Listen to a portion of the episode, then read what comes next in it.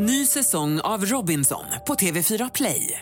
Hetta, storm, hunger. Det har hela tiden varit en kamp. Nu är det blod och tårar. Fan händer just nu. Det. är Detta är inte okej. Robinson 2024, nu fucking kör vi! Streama söndag på TV4 Play. Podplay. En, två, tre, fyra, fem. Snyggt. Bra jobbat. Hej. Klara. Hej Gustav. Hej, välkommen hem till mig. Tack, kul att vara här. Ja, här sitter vi i mitt sovrum idag. Första gången vi poddar här hos dig. Ja, det är det faktiskt. Första gången som vi poddar utanför studio på säkert ett år också. Mm. Visst, senast var vi hos dig och pratade om eh, retusch. Just det, Mm. så var det. Men eh, nu sitter vi här. Konsten att vara, konsten att vara, konsten att vara, konsten att vara, konsten att vara, konsten att vara. Konsten att vara. Åh, gud, men hur mår du då? Jag känner mig som ett jävla vrak. Ja, du är ett vrak, men jag är också ett smärre vrak. Jag har ju ångest idag. Mm. Eh, och eh, jag fick ett litet breakdown igår. Uh, ångestbreakdown. De händer ju inte så ofta längre, men när de händer då jävlar tar jag i från tårna. Så att jag är lite, lite mm, vad fan heter det, våt fläck idag. Eh, helt okej, alltså verkligen helt okej. Men, men eh, satan vad jobbigt det är när det händer. Eh, det var den där sociala grejen som jag har pratat om i några avsnitt, att, att min, min galenskap över att jag tror att alla hatar mig och att jag tror att jag beter mig jättemärkligt hela tiden. Kort sagt social fobi eller social ångest, flammar upp lite.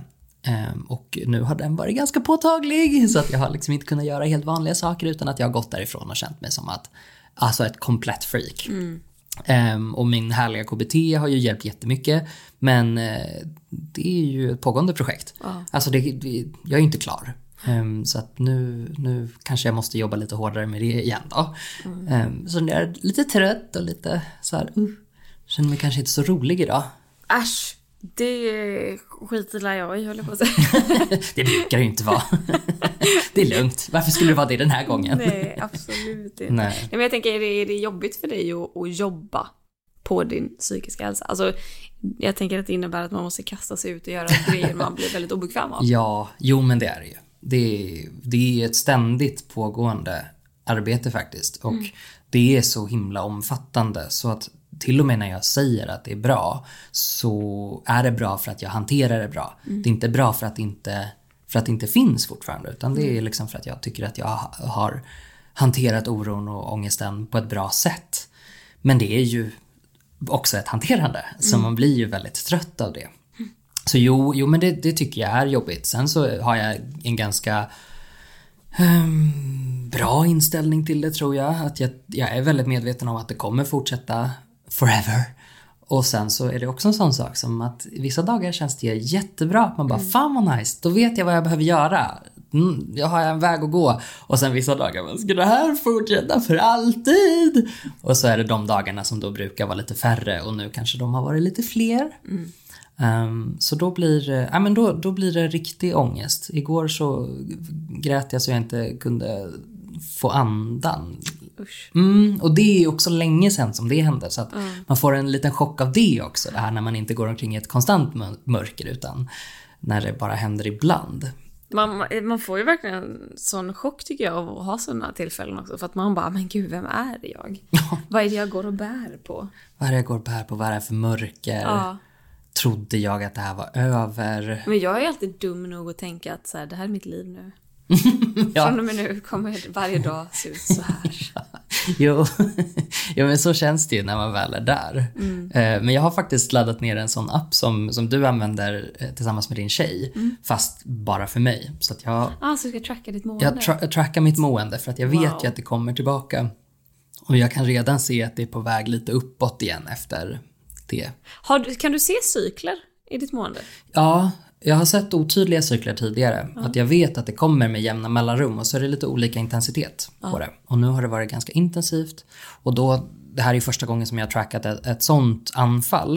Eh, Men då ser jag ganska tydligt att dagarna inför så blir det ständigt lite sämre. Så att det kommer inte på en gång utan, utan jag vet att det, att det kommer. Och så är ju tanken då att man ska göra någonting för att motverka det. Eller liksom. Men i, i vissa fall om man har så omfattande psykisk ohälsa som jag har då finns det inte så jävla mycket att göra. Alltså man kan upprätthålla, eller det finns saker att göra, eh, men inte så att det inte händer utan mer att så här, så här kan du ehm, dämpa fallet. Så, så att det gör jag ju. Ehm, det viktigaste för mig är ju att inte sluta göra saker. Att, för det är ju min första instinkt att jag bara Nu vill jag låsa in mig, jag vill aldrig prata med människa igen. Jag är ett freak och jag hör hemma i sängen. Och så är det så här, det har ju alla fördelar för jag älskar ju att vara själv. Jag älskar ju att inte ha med andra människor att göra. Och jag älskar att ligga i sängen för att det är det skönaste som finns. Liksom. Så att det, det blir ju liksom som en positiv grej, tänker hjärnan. Att så här, gud vad härligt, ska du bara få snagla in det här. Men i själva verket så blir det mycket värre om man gör så. Men det har jag blivit lite bättre på att, att eh, låta bli. Men, nej, men jag är lite, lite konstig i, i psyket. Hur mår du? Eh, jag mår ganska bra. Jag känner mig trött. Eh, det var jobbigt eh, när klockan ringde för att jag skulle ta mig hit. Eh, men, men, men mest för att vi är färdiga med den här serien vi har filmat hela sommaren. Som fortfarande inte har ett namn. Och, och så hade jag min sista scen igår. Jag hade liksom en scen, det var en extra dag, liksom, lite så här restdag. Och då eh, hade jag en scen som var den näst sista scenen. Och då var vi väl färdiga med den klockan, vad sjutton kan klockan ha varit? Halv tio kanske på kvällen. Oj. Och då vart folk lite såhär bara, Klara ska du, åker du hem nu?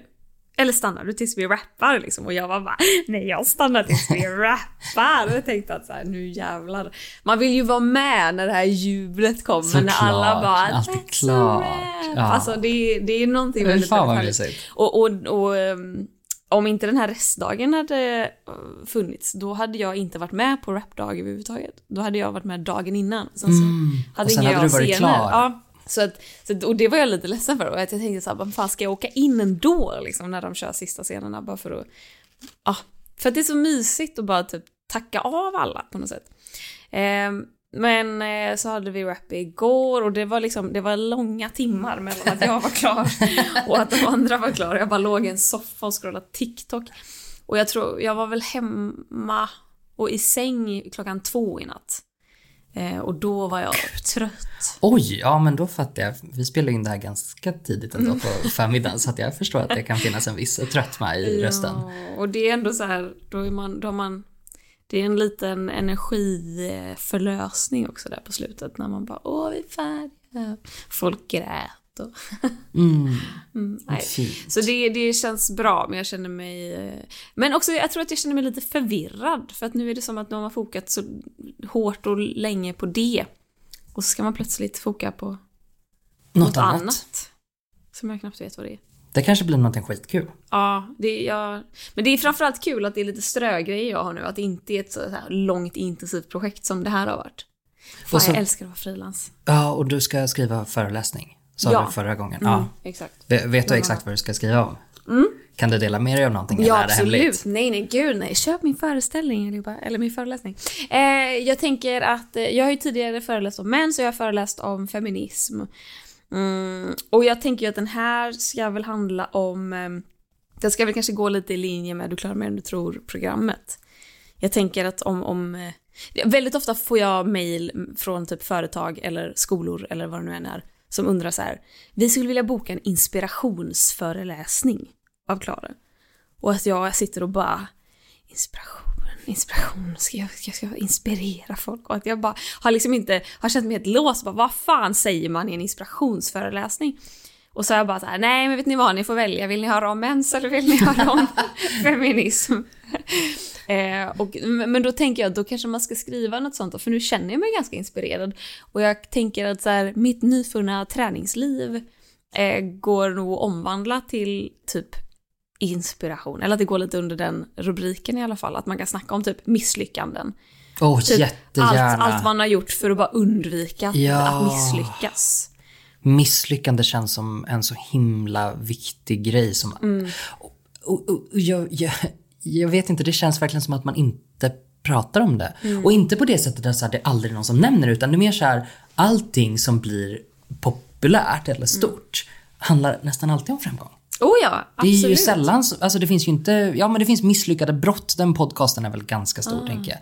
Men det finns ju inte något motsvarande framgångspodden.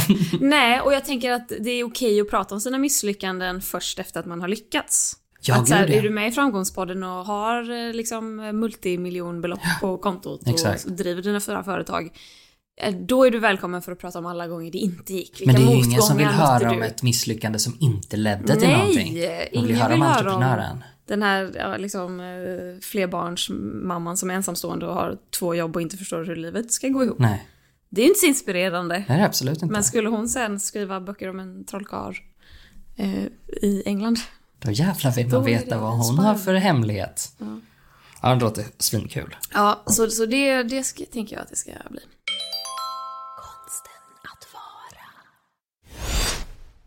Ny säsong av Robinson på TV4 Play. Hetta, storm, hunger. Det har hela tiden varit en kamp. Nu är det blod och tårar. liksom. Fan händer just nu. Det. är Detta är inte okej. Robinson 2024, nu fucking kör vi! Streama söndag på TV4 Play. Ett poddtips från Podplay.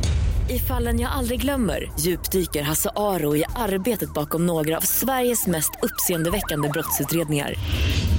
Går vi in med hemlig telefonavlyssning och, och då upplever vi att vi får en total förändring av hans beteende. Vad är det som händer nu? Vem är det som läcker?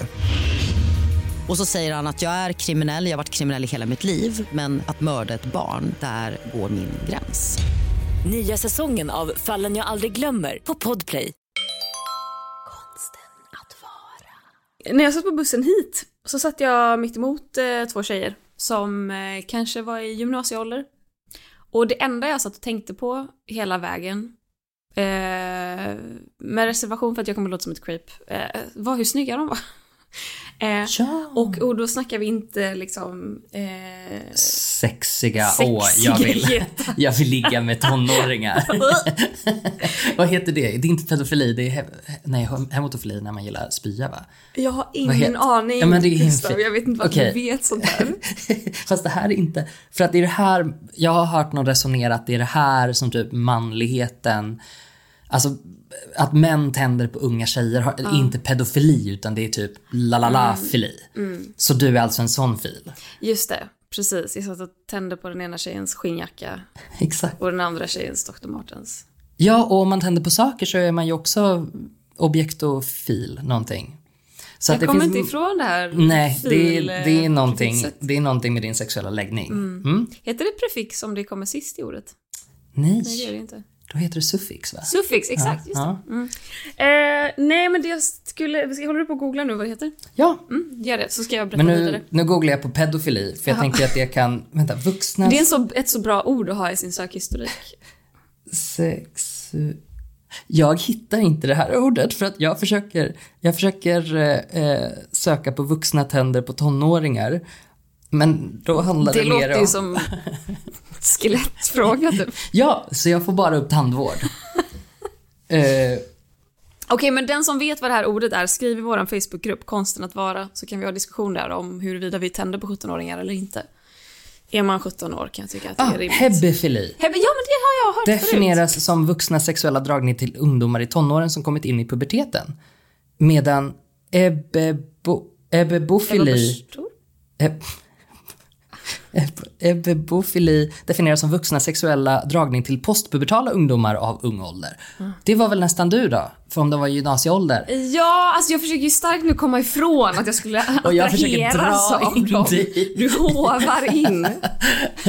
Det här är också perfekt i ett avsnitt som inte är många avsnitt efter att jag sa någonting om att tjejer inte har bh på sig.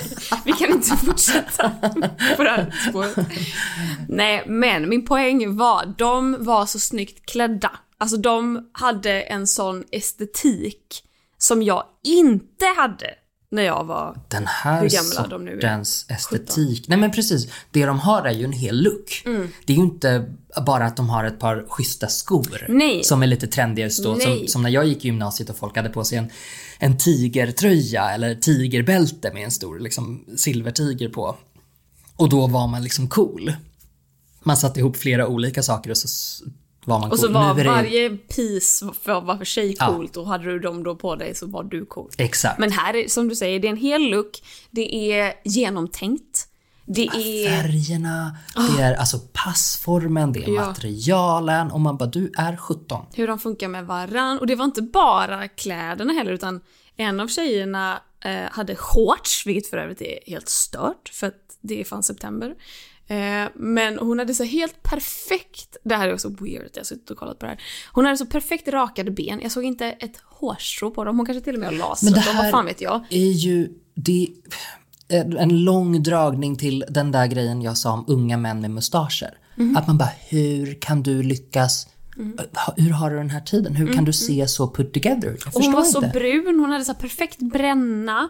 Eh, hon hade ett par så här väl valda pärlhalsband. Vilket man tänker så här låter lite gamligt, men tillsammans med typ skinnjacka och en helt svart outfit, så här Martens-kängor. Det var så snyggt! Och så hade hon en perfekt mittbena och håret var liksom, jag tror att hon måste ha plattat det för det var liksom spikrakt. Men det var liksom inte ett, ett enda brutet hårstrå som liksom stack upp så som det gör från min skalle när jag har nytvättat hår som hänger platt på huvudet. Utan det var bara, det var så fulländat. Och, att, och det var två tjejer som såg ut så här och de hade ändå varsin lite så här, separat. Den ena hade mer, hon var blond och hon hade mer så här kanske, vad heter det, inte militärjacka, vad heter det, som kamouflage. eh, Kamouflagejacka. Mm. Eh, och, och att, eh, då tänkte jag två saker. Dels tänkte jag eh, vad, vad, vad sjukt det är att jag såg ut som eh, ett barn fortfarande när jag var 17 i, i hur jag klädde mig. Eh, för att jag inte alls kunde se ut så här. Eh, och det var inte många som såg ut så heller för den delen. Men också, Inte ens de som var snygga och put together såg ut Absolut så. inte. Nej, nej, nej, nej, gud nej. Gud nej. Det, någonting har hänt de senaste åren. Och det måste ju ha med typ SOSMED att göra. Det är ju SOSMED. Folk Mm. sitter ju på YouTube och kollar tutorials för hur de ska sminka sig och så går de ut från lägenhet, alltså looking like a million dollars. Man bara, den här makeupen hade vi sett på Oscarsgalan för Mm. alltså 20 år sedan. Inte längre än så hade det varit liksom top of the line Mm. typ. Och nu är det vanliga. Och så kan man följa liksom typ Bianca på Instagram och se hennes outfits varje dag. Och få ny inspiration varje dag istället för att då gå och köpa Veckorevyn en gång i månaden och se vad kommer bli trendigt nästa månad. Nåväl, lång harang, men, men, men då började jag tänka på allt jag tycker är fult. och det kanske var någon form av självbevarelsedrift när jag satt där och tyckte att jag var så ful jämfört med de här 17-åringarna. Eh, men det finns ju så mycket trendiga grejer eh, som är fult Gustav, och vi har ju pratat om det förut, men jag tänkte så här, skulle du vilja prata om det lite mer? Att vi, att vi ra- rantar lite om, om grejer Ja, vi inte tycker jättegärna. är så nice. Ja, verkligen. Jag kan börja. Eh, jag skulle vilja göra en spaning. Eh, det är ingenting jag har sett än. Men jag tror att nästa år... Ja, men jag har sett bild på det typ. Och Okej. jag tror, alltså så här, jag har sett några ha det, men det är för få fortfarande. Men jag tror att det kommer komma nästa sommar. Minns du gladiatorsandalerna från typ 2007? 100% ja. De som var liksom så platta sandaler, men med otroligt mycket snörning. Ja, De ska precis. snöras ända Och upp så på kanske vaden. ett, ett plattband på mitten av skon och så gick snörena Mm. över det. Yes. De tror jag kommer komma tillbaka nästa år. Absolut. Ja, och du som ändå är lite mer insatt i trendvärlden, Mm. du håller med? Jag skulle inte säga nästa år kanske, men jag tror absolut att de kommer. Ja. Jag, det är inte vad jag har sett av det som kommer Okej. nästa år. Men det kan säkert dyka upp. För det är något av det fulaste jag vet. Och Ja. jag, jag vägrade det starkt redan 2007, eller vilket år det var. 2007 var ju också en så fruktansvärd period rent stilmässigt, vilket var eh, befriande. För att då var det ju också um, kuvertväskor. Hade man mycket. Mm. hade man det? Ah, kuvertväskor, alla mina. Jag tog ju studenten 2009. Så vi började väl gå ut på krogen 2008, 2009 där. Och då hade man klänningar från Gina Tricot som var kanske något silkigt material. Mm. Jag vet Eh, precis ah, vad du menar. Utan, utan band. Men lite, det är alltid lite spets nästan. Lite liten spets på... Ja, precis. Och sen en liten kuvertväska. Och en kuvertväska är alltså en väska utan band. Mm. Alltså man bara håller den i handen, det är en clutch. Patriarkatet i en väska. Patriarkatet. Och det kommer ju 100% komma tillbaka också. Mm. De älskar ju clutches nu. Och de- Och de älskar ju framförallt de här baguetteväskorna. Ja. De. Ja, eh, 00-talisterna. en, en sak som jag tycker, som jag har svårt att acceptera nu som alla har. eh, det är eh, de här jätteminimala ATP-väskorna. Mm. Som är alltså en, en, en liten tantväska i Mm. miniformat. Och så här, Lizzo hade det för något halvår sedan och alla Det bara blev ju wow, det här är så meme coolt. liksom bara så här. Ja, här ska jag exakt. lägga min, eh, min självdistans. Ja, precis. Och eh, det kan jag tycka är fult Mm. för att det är så otroligt opraktiskt. Mm. Och där tycker jag att det blir en så här ful statussymbol. Att det här är så himla onödigt. Du kan inte stoppa någonting i det, du kan liksom inte, det enda det är är en accessoar. Och av någon anledning så, så gör det ont i mig när det är någonting som ska användas som inte gör det. Alltså som, jag kan ju acceptera ett pärlhalsband som är svindyrt och det har ingen funktion mer än att vara fin. Varför skulle inte en handväska kunna vara det? Men jag tycker det blir så himla töntigt och fult. Eh, Jag, jag förstår det, för att jag tänker att pärlhalsband, det bara sitter där medan en vä- väska måste du aktivt hålla i. Och har du då grejer och du har tjejfickor, vilket innebär typ fejkade fickor eller fickor Som är ihopsydda, Ja, liksom. Ihopsydda eller ja. 3 cm djupa Ja. så du får inte ner någonting. Vilket betyder att du kommer behöva ha en väska. Vilket betyder, varför skulle du ha en, en liten väska där du inte får ner saker? Då måste du ha två väskor. Ja, och precis, var så lägger du den andra köpa- väskan? För det går inte ihop med din Måste du outfit. köpa fler väskor? Ja, Det är ju jag håller med. Jag tycker faktiskt inte om dem. De är ju vidriga och då de här baguetteväskorna som du pratade om. Ah. För nu finns det väskor från Lemaire tror jag det är som har gjort grund, grundstommen. Jag vet inte om den här har funnits för. Det är väl säkert något påbyggt från typ Fendi på 90-talet Ja. när det blev en grej när de, alltså själva baguetteväskan Mm, kom. mm. Och Sarah Jessica Parker hade den i Sex and City och alla bara oh my god this is crazy. Eh, nu har jag sett Lemaire som har gjort alltså en väska som ser ut som en croissant. Den här Mhm. väskan kostar kanske 10-11 tusen.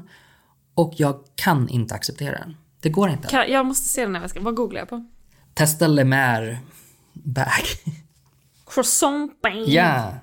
Men det här är också, jag uppmanar ju alla att googla på detta Googla själva på man får den se. och sen så kom ihåg det här för ge det tre månader så kommer jag tycka att det här är det snyggaste som finns för då har jag sett det tillräckligt mycket. Det har hänt förr då jag "Ih, Jag, ugly." jag, jag, jag måste påstå att det är inte det fulaste jag sett. Men det är någonting med, så här, nu får jag ju upp massa andra förslag på liknande väskor. Det är någonting med de här, alltså såna här eh, väskor med otroligt mycket tyg. Ja. Om det så är väskor som är gjorda av duntäcke eller av något, att de har skrynklat ihop massa tyg. Där är inte jag riktigt än. Nej, jag var besatt av dunväskor i Ja, början av sommaren. Jag har nog faktiskt, jag har en, en dunväska. Eh, Men den är inte så fluffig. Nej. Så att den är ändå fin. Men det är absolut en sån där grej som, som jag då går in för och bara this is fugly. Ja. Och sen så ändrar jag på mig. Ja, det är ju verkligen fugly. Och, och, men också att man typ tycker att det är lite snyggt för att det, man, det är så inne och man ser det överallt. exakt. Men just det här känns ju som en sån hyperaktuell trend som sen kommer försvinna. Exakt. Och då är det som att varför ska jag köpa en sån väska om jag vet att det kommer vara trendigt eh, våren 2021 och sen kommer det komma någonting annat. Men så kan jag tänka med min största pet peeve med fulhet på något sätt. Det är eh, fast fashion fast i inredning. Mhm. Att eh, till exempel om du går till eh, H&M Home som jag tycker gör jättemycket fina saker, det finns massor att välja på. Men så har de delar av sitt sortiment där det är, eh, alltså det är lite så här 30-talsstil på det, det är mycket grön marmor och det är liksom så här supertrendigt och har varit trendigt ett tag. Och så är det billiga saker som är producerade för att se dyra ut. Mm. Och så vet man att det här är bara för att folk vill köpa de här grejerna och sen så vill de, liksom, sen om ett halvår igen så kommer de gå vidare till nästa pryl. Mm. Och det där är en sån töntig grej som jag tycker är så fult. När jag, så här, jag ser att det här ska se dyrt ut, Mm. men det är ju inte dyrt. Och, och, så här, och det syns på det. Och det är inte bara jag som är designsnobbig, utan det är liksom, jag ser ju på den här, att, att den säger this is handmade. Och man bara, but is it though? Om Mm. ni lyckas åstadkomma alltså typ tusentals likadana så är det ju någonting, ja men det kanske är en hand som trycker på knappen som gör den där, men I don't know. Det är roligt. Jag har verkligen på riktigt skrivit på min lista över saker jag inte gillar. Eh, hatar allt med mässing. Extra fult med mässing plus marmor. Ja, jo men det är jag också. Jag skulle vilja prata också om den här tjejtrenden. Nu kommer jag Att köna allt, det. är, att allt är mässing och marmor. Ja. gå in på Hemnet, alltså vilken Ja, lägenhet ni ja. vill. Ja, jag vet exakt vad du menar. Den här, den här, och det är en trend som har pågått länge nu, det är flera år. av en, en väldigt specifik tjejestetik som jag skulle vilja hävda är Ja, nu handlar det ju såklart om väldigt unga människor, men hade de här unga människorna varit eh, unga vuxna när Shabby Chic var som störst, typ 2005, eller jag vet inte när det var störst, men det känns som när jag var ung, eh, eller när jag var liten snarare. Eh, då, det är på något sätt Shabby Chic som har vuxit upp och blivit lite världsvan. För det är det här, eh, det, det, det, det är en färgskala som går i, i beige och off-white och brunt och gammelrosa. Brunt och, är gammelrosa, supertrendigt. Bara Också de färgerna. ljusgrått. Ljusgrått. Ljusgrått ja, älskar där. Ja. Ett kök i ljusgrått och vit marmor Mm. och så mässingsdetaljer. Och så har man torkade blommor som Mm. också går i vitt, beige och gammelrosa. Och så har man sin liksom off-white beiga stora soffa med gammelrosa kuddar. Och så har man ett jävla vitt marmorbord med mässingsben. Jag, ehm, jag, går jag någonsin in i ett sånt hem kommer jag nog vända i dörren för att det är någonting med den här. Och att alla har den här Och jag försöker estetiken. scanna igenom i mitt huvud, jag bara gud kommer jag förolämpa någon så mycket? Men jag kan inte minnas att det är någon jag känner som har den här specifika estetiken utan den känns så otroligt Hemnet-kompatibel. Ja, att det är ja, som att man har det. inrett efter en mäklarannons. Mm. Och så här, det kan jag fatta på ett sätt men det blir ju också att man får ju inte bara en dålig känsla i maggropen att det känns som så här patriarkatet har fått de här stackars tjejerna att tro att de måste ha vit marmor. Man bara för att det är ett opraktiskt material. Mm. Alltså så här, ja men bra, konsumera mera. Köp något mer. Ja. Alltså så här att man bara, det är typ fult att ha någonting som är praktiskt. Men jag tror också att jag tycker att det är fult för att det är en sån... Eh, Alltså det är det är bostads... så givet. Alltså det är, Det är så givet. många som har det. Och jag tycker att det blir personlighetslöst. Mm. Sen kan jag förstå, jag har full respekt för att man tycker att det är snyggt. Visst, inred ditt hem hur du vill. Låt inte mig eller Gustav i någon jävla podd sitta här och att vi säger att det är fult. Låt inte det påverka dig. Men det är lite som att vara med i Gryffindor. Is it not? Det är lite som att gilla Dobby. Det är lite som att gilla... Nej, men det är mer... Jag, det, jag Okej, tycker- jag ville bara få in den. Ja. Jag ville bara få lite hat, hatbrev. Just det. Ja, nej den har jag jättesvårt för. Men sen har vi ju den här killstilen som är motsvarigheten som jag har precis lika svårt för. När allt ska vara svart. Ja, Man ska svart ha och svartkaklat badrum. Ja, och, och i badrummet, det här kolsvarta badrummet ska man ju också ha mässingsdetaljer. Mässingen går i ett. Mellan killtrenden och tjejtrenden. Det är liksom, det är, det är liksom två extremt könade versioner av Mm. lyx. Mm. Och att det är en lyx som inte är eh, det, det är liksom medelklasslyx på något sätt. Det är Absolut. tillgänglig lyx. Mm. Och det är jättehärligt. Alltså så här, återigen då, det är jättetrevligt. Man får ju inreda sitt hem precis som man vill. Disclaimer, disclaimer. För här sitter jag i ett galet hem med massa små porslinsdetaljer och skit. Liksom. Det är klart man får göra som man vill. Det är mer när man tittar på det utifrån så blir det så här, Jesus fucking Christ. Mm. Och typ citroner. De älskar citroner Ja. i, i um, mäklarannonser. Så blir det liksom att ingen, ingen bor där. Nej, exakt. Och så är det den här ofta svarta skinnsoffan som står i killlägenheter. Absolut, de Eh. gillar eh, rostfritt stål. Mm.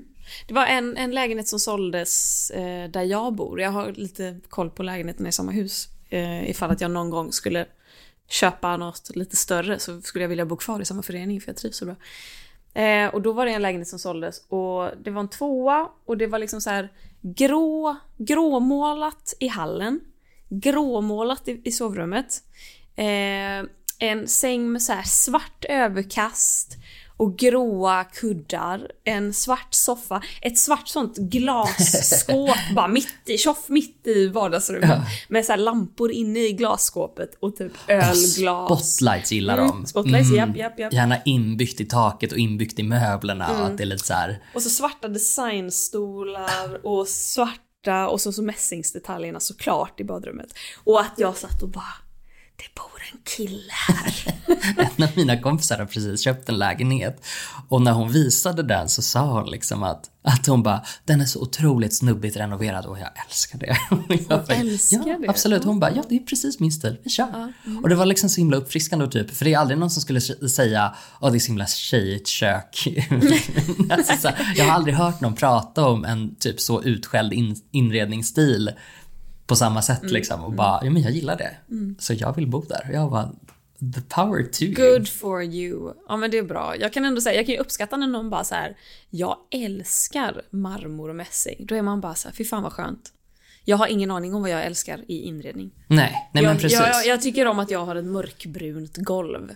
Det är så långt jag vet liksom. Och sen om, jag har ju för fan fått hjälp att inreda min fucking lägenhet. Jag var ju med i ett jävla tv-program där arga snickaren kom och sa “Gillar du eh, en brun soffa med gröna kuddar?” Ja, absolut. Och så ställer de in det hos mig. Alltså det är ju helt bisarrt. Jag har ju ingen egen inredningsstil. Jag bara gillar det som står där nu. Mm. Men jag är ju helt jävla smaklös. Jag vet bara att jag inte gillar vit marmor och mässing eller svarta lädersoffor med svarta gardiner. Ehm, så att jag menar, ehm, jag är ju lite ute på halis när jag sitter här. Jag har en sån eh, inredningsgrej som jag också, det är mer en pet peeve igen då, som jag bara tycker är fruktansvärt fult men som kanske är svårt att komma ifrån. Synliga sladdar. Ja. Jag tycker att det är så fruktansvärt fult. Och nu har det börjat komma massa portabla lampor.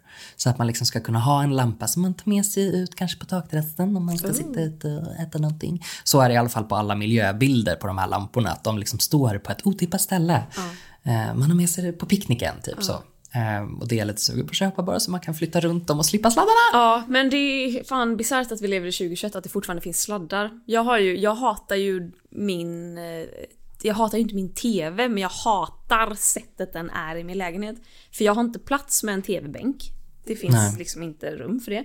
Så TVn måste sitta på väggen och det hade ju varit en jättesmart lösning om det inte vore så för att själva armen till TVn och TVn, de är liksom inte gjorda för varann på något Mm. sätt. Så att TVn måste sitta jättehögt upp på den här armen och den går inte att sätta längre ner. För att hålen bak på TVn inte riktigt är, ja, jag vet inte.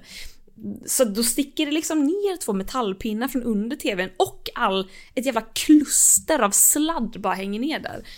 Och sen har jag ju en jätteful drinkvagn som jag hatar och har velat göra mig av med i flera år. Ah, hatar du den? Jag fick för mig att du gillar den. Nej, jag tycker faktiskt inte om den. Jag tyckte om den när jag skaffade den, men den är ju i så här rosémässing. Ja, och det där jag är också... hatar mässing. Ja, och eh, roséfärger är, eh, det kan ge mig lite krypningar. Mm. Ehm, nej, men det där är också en typisk sån detalj Mm. som alla då köper hem och har. Och så älskar man det under några år. Sen helt plötsligt tittar man på den dag och bara, hur har jag någonsin kunnat ta in det här Mm, i mitt hem liksom? Ja, och den fyller ju en funktion. Den är jätte, jag tycker det är asnice att ha liksom mina fina flaskor stå framme. Ja, men det tycker jag är en snygg inredningsdetalj. Men den är så fucking ful den här vagnen. Och grejen är väl också att jag bor så litet, jag vet inte vart jag skulle ställa mina flaskor annars. De tar ganska mycket plats. Jag har inget, jag tror inte ens jag har ett köksskåp som är så pass högt Så att de en går in, bubbelflaska liksom. går in stående. Så att, ja, jag vet fan, men då är det som att så här, varje gång jag typ, ja, men under OS typ, när man ska göra så här heja på damerna när de spelar fotboll och så filmar man tvn och att jag bara oh my god det ser för jävligt ut. Jag vill bara så här kroppa bort allt förutom TV. Jag satt ju och ritade över, ritade svenska flaggan och skit bara för att dölja. Den har man ju gjort några gånger. Där man bara, jättebra, jag sätter en liten textruta här och så döljer jag typ jag översladdar. Nej, Hatar sånt. Jag hatar fan också sladdar.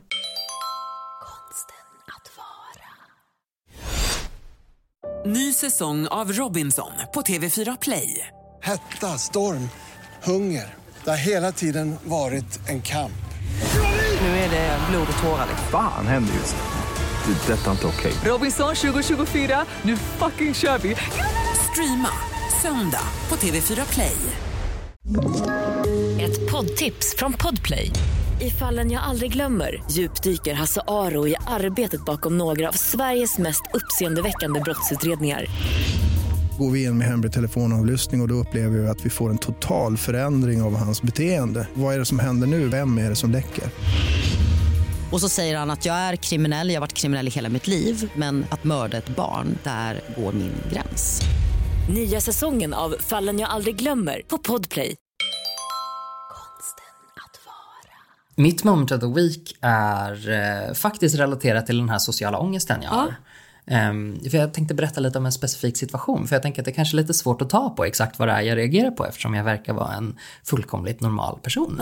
Ehm, eller normal, men ni fattar vad jag menar. Alltså, jag, jag, det verkar som att jag typ är social och pratsam och sen i själva verket så pågår ett jävla stormande hav inombords.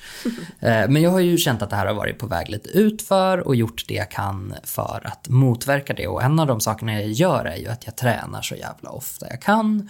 Och jag har börjat på ett gym där alla är supertrevliga och gulliga liksom. Men det är också, de är duktiga och det är inte ett ställe som man bara kan kasta sig in på så, utan det är så här, man fattar inte, jag går på crossfit nu, så man fattar inte vad saker betyder och man vet inte ehm, ja, man vet inte vad betyder RX och vad betyder rack och vad betyder alltså typ front AMRAP. lunges. Ja, AMRAP, exakt. Det är många sådana saker som, ehm, som man måste lära sig och eftersom jag då kan ha lite olika känsla i kroppen olika dagar så tycker jag att så här, det är lugnt, jag lär mig det. Jag frågar om jag behöver, om jag behöver få någonting förklarat.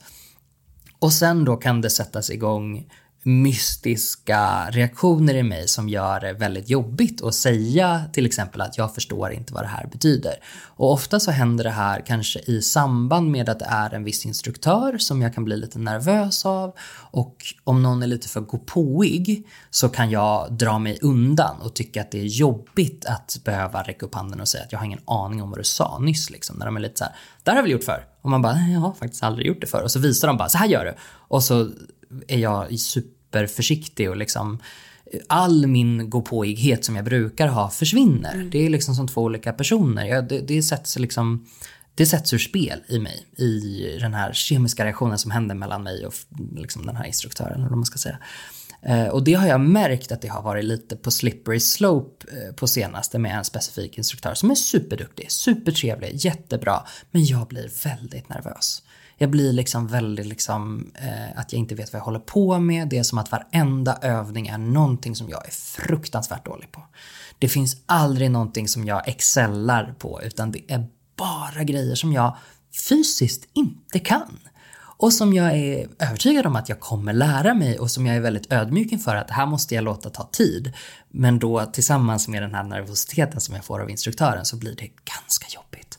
Att eh, vi skulle, senast så skulle vi hoppa på ett ben över liksom lokalen som vi var i, på led.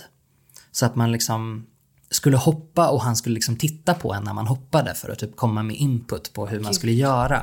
Och det där är en typisk sån grej som, som jag tycker är fruktansvärt jobbig. Om, det, om det sätter sig i mig så går det inte bort. Jag kan tycka att det är världens lättaste grej men så är jag också sjuk i huvudet så att nu, nu har det här råkat bli svårt. Så ett pass var det liksom så att man skulle hoppa på ett ben och sen skulle man också hoppa, vi skulle hoppa upp på boxar Eh, och de är, vad är de, 50 centimeter höga någonting. Man kunde liksom, 50 inches kanske var, I don't know. Men de är ganska höga, man kan välja mellan lågt och högt. Och då vill jag gärna börja lågt för att jag vet att om jag bara, jag vet att jag blir så nervös av att göra sådana här saker så att jag måste börja på en ganska låg nivå och bara bekräfta att det går bra. Absolut. Och sen Jag kan jag öka upp liksom. likadan, Ehm, men jag känner mig inte alltid trygg att göra det Mm. när jag blir så stressad. Att, det, att då blir jag så här, åh gud jag borde verkligen ta den eh, högre. Eh, fast men jag vet att så gud. det enda du behöver göra är att hoppa två gånger på den lägre så kan du gå upp på den högre men du måste typ gå igenom det. Jag tänker sen när man är på yogaklass och att de bara så här, ni kan lyfta på knät. De som vill ha det lite svårare kan lyfta på hela benet. Exakt. Det är ingen som dömer dig vad du än gör. Och så är det alla som lyfter på hela benet. Ja, och där och i står man och huvudet lyfter så bara, på... alla dömer mig. Ja, och där står man och lyfter på knät och bara, jag är den enda som lyfter på knät. Jag är Jag värdelös. borde bara lyfta på hela mitt ben, men jag orkar inte. Och Mm. Jag jag, är inte så det. vig. Nej, exakt. Ja. Och det är bara sådana övningar. Alla de här passen som jag går på. Och då kan det liksom sätta sig och bli ganska jobbiga situationer. Så, ehm, senast så skulle vi, ehm, då skulle vi lyfta en jävla stång med jävla vikter på. Och vi skulle ta det från ett rack, alltså en sån grej som håller uppe stången så att man kan ta den liksom i brösthöjd. Så man inte behöver lyfta den från marken. Och då så skulle vi vara två och två och du vet varningslamporna börjar bara wii, wii, wii, för att jag hamnar med en kille. Och är det någonting jag har med mig från barnsben så är det att män är svin. Nej men inte män är svin men jag är livrädd för män och jag tycker att det är jobbigt med män och jag vill helst inte, jag, jag kan bli väldigt nervös av dem. Och jag, jag blir mycket mer avslappnad det här runt tjejer liksom. Så nu hamnade jag med en kille som också var ganska avancerad och han bara, ah, men det är lugnt, jag är, liksom, jag är också nybörjare och jag bara, fast du lägger ju också på typ fem gånger så mycket vikt som jag. Så att, så att du, det är lugnt, du är inte lika mycket nybörjare som jag. Det är lugnt att jag är nybörjare också. Men du vet att då blir det här att jag typ börjar eh, nästan så förklara mig eller bara ah, nej men det kommer säkert gå bra eller jag vet inte. Och så blir jag också väldigt märkligt passiv för att då kommer liksom den här instruktören och bara kan inte du spotta honom säger han till mig och jag bara va? Han bara har du gjort det förr? Jag bara nej. Och du vet jag bara försöker hålla mig så avvaktande som jag kan och han bara då ska du stå bakom honom och typ hålla i racket och jag bara det här är så många av mina problemområden på en och samma gång. Alltså det är dels att jag ska försöka lyfta den här skiten och göra rätt, liksom det jag gör. Men sen ska jag dessutom gå på och liksom stå lite bakom den här människan som jag inte känner eh, och på något sätt hjälpa honom. Och jag fattar inte riktigt exakt varför jag skulle göra det. Det var lite så här, håll bara lite lätt under. Jag bara, varför ska jag göra eller så här, bara, han behöver inte så mycket hjälp. Jag bara, jag, först, jag fattar liksom inte. Nej. Vad då är det för att jag ska hjälpa honom Och upp gud, och med den? vara helt förvirrad i sin egen roll. Precis. Ah. Och då blev det liksom istället att jag gjorde ingenting. Så jag bara ställde mig på sidan och bara så tittade på honom och bara kunde liksom inte förmå mig att ställa mig bakom honom. Och det där, alltså jag känner mig så fruktansvärt dum i huvudet efteråt. Och man bara, nu har ju han sagt åt dig vad du ska göra. Och så är det bara som att det blir totalt lås. Det går inte. Det är liksom som att jag känner, jag känner mig så pushad på ett sätt som jag inte kunde ta mig ur också. Och då blir det bara liksom fullständig lockdown. Så att jag bara stod där. Och typ instruktören bara, ah, nej men jag kan typ hjälpa honom, okej typ. Och jag bara, Fy fan vad jobbigt, det låter, är alltså, så- det låter så stressigt. Det är jättestressigt för att det, det blir ju dubbelt stressigt också eftersom jag förstår att det här är en situation som inte är så farlig. Och då ibland så kan det hjälpa en att det känns som att säga, jag vet att det här inte är någon fara. Alltså det är lugnt, det, det här är bara, ja det är jobbigt för dig men det är verkligen en helt naturlig grej att göra. Men sen ibland så blir det att den tanken går åt helt fel håll. Så när jag så här, ta det lugnt, det här, är liksom, det här är en helt normal grej, du har bara lite svårt för det. Och så blir det istället bara ditt jävla freak. Alltså det här är världens enklaste grej. Ställ dig snett bakom, han har ju berättat för dig precis vad du ska göra. Ställ dig snett bakom och så håller du bara lite grann. Och så är det klart. Går liksom inte. Så det här är ytterligheterna som det liksom tar sig till. Och att jag, att jag då, ehm, trots att jag säger att jag ska göra någonting, ändå inte gör det. Eh, och sånt sätter sig ju liksom i huvudet och så får man jobba med att försöka typ stå ut med att oh, det där blev jobbigt och pinsamt och så. Eh, inte att man gör någonting superfel men ändå att man gör någonting som är så himla ångest, att man beter sig på ett sätt som Det man inte känns vill. som att du gör fel. Exakt, precis. Och att så här, jo men jag kan ändå någonstans förstå om de tyckte att jag var lite konstig när de sa att så här, så här ska du göra och jag bara "Eh." Och så, ja, du vet. Så det är mycket sånt som pågår i mitt huvud och den här specifika gången då tror jag var lite grann eh, startskottet till att det började gå ut för ganska snabbt för att det var länge sedan som jag kände av en så awkward grej liksom att jag verkligen tyckte att jag inte, att jag inte visste vad jag skulle göra liksom. Eh, Så efter det så har det varit ett steady decline. Men är det inte att man kastas lite till sin barndom på något sätt? Jo. Alltså den här osäkerheten som jag ofta kände som barn i att man är inte självklar, man har inte den här självklara platsen. Nej. Men man blir också uppmanad att kom då, vad väntar du på? Ja. Och, då, och då blir man osäker i, så här, jag vet inte hur jag ska föra mig, men jag borde Och jag brukar komma och och jag brukar komma dit av mig själv men jag behöver mer tid. Mm. Ehm, och på det stora hela så tycker jag att det funkar jättebra med träningen. Alltså så här, helt okej, det är klart att det är jobbigt. Det är mycket, det, det triggar ju mycket jobbiga saker i mig men vad fan, allt, alltså så här, har man social ångest så kommer ju, det, det är ju... Det mesta triggar jobbiga saker i en. Ja, efter, eftersom man är ett socialt djur liksom. Eh, men det där fick mig att känna som ett fullständigt freak så det var ett svagt moment. Eh, mitt moment of the week utspelade sig i söndags. Ja, men vi har ju pratat mycket om det här Gustav, att jag eh, börjar känna att jag skulle kanske vilja flytta. Yes. Jag, eh, jag trivs så himla bra i min lägenhet men jag skulle vilja ha lite större, för det är en väldigt mörk lägenhet. Eh, det kommer inte in så mycket ljus, jag skulle vilja ha lite ljusare. Gärna typ ett extra rum. Det är ju en, det är en liten tvåa men mitt sovrum är ju verkligen, alltså det som får plats är en säng. Ett sängbord och en garderob. Tutti, jag kan ju inte riktigt, det sovrummet är ju inget rum man är i, så som Nej. det här sovrummet som vi sitter i nu liksom, där vi kan sitta ner och göra något. Ja, där har vi, vi har ett skrivbord Ja. och liksom en, en stor säng och ja. Eh, och, och så har jag tänkt här, skulle jag vilja ha någonting med typ trädgård? Skulle jag vilja flytta utanför stan, ett radhus? Alltså jag har kollat runt ganska mycket. Och så hittade jag på Hemnet en tvåa på samma gata där jag bor. Eh, tvåa på 58 kvadrat. Sekelskifte, så det var 3,20 i tak. eh, fönster ut mot, i, i två väderstreck. Nej men sluta. Fönster mot eh, norr och söder. Och balkong i söderläge. Alltså om ditt moment of the week avslutas med att du har köpt den här jävla lägenheten. Så jag går dit på visning. Jag har liksom tal, intalat för mig själv att jag ska inte ha för mycket förhoppningar. Eh, den ligger ute för fem och fem. Och jag känner att det är saftigt. Det är så in i helvete mycket pengar. Eh, men, men jag kan, eh, jag, jag måste, och att jag bara inser att så här, fuck, jag måste prata med min bank, jag måste prata med min revisor, hur mycket pengar kan jag plocka ut ur mitt företag? Liksom hur, hur, för jag är ju redan belånad liksom upp till öronen för min lägenhet jag bor i nu liksom. Men att jag tänker ändå att så här, det, jag tror det kan gå. Det skulle kunna. Och den kan gå upp lite, inte för mycket såklart, men den kan till och med, ja, det kan nog vara en budgivning. Så jag går omkring där och jag känner bara, här vill jag ju bo. För det är samma gata jag redan bor på, det, jag vill ju bo i samma område. Men det är så ljust, det är så luftigt, det är så friskt på något sätt. Och att jag bara går omkring och känner eh, det, här, det här är ju mitt hem. Och lite samma känsla fick jag när jag gick in i lägenheten första gången där jag bor just nu. Att jag, jag ska ha den här lägenheten. Så jag skickar liksom länk till typ, eh, ja men Keyyo bland annat. Och, för den är lika stor som hennes så jag vill veta vad betalade du för din lägenhet? Så pratar vi lite om det och hur mycket det kan tänkas gå upp och så. Och att det första hon säger när hon går in på Hemnet-länken är Men herregud, jag fick en uppenbarelse, du kommer bo här. Och att jag bara, känner du det? För jag känner typ också det. Och att det är mm, det är bara så mycket stämning och jag typ det var visning på söndagen, jag skriver till min bankman samma söndag och bara hej!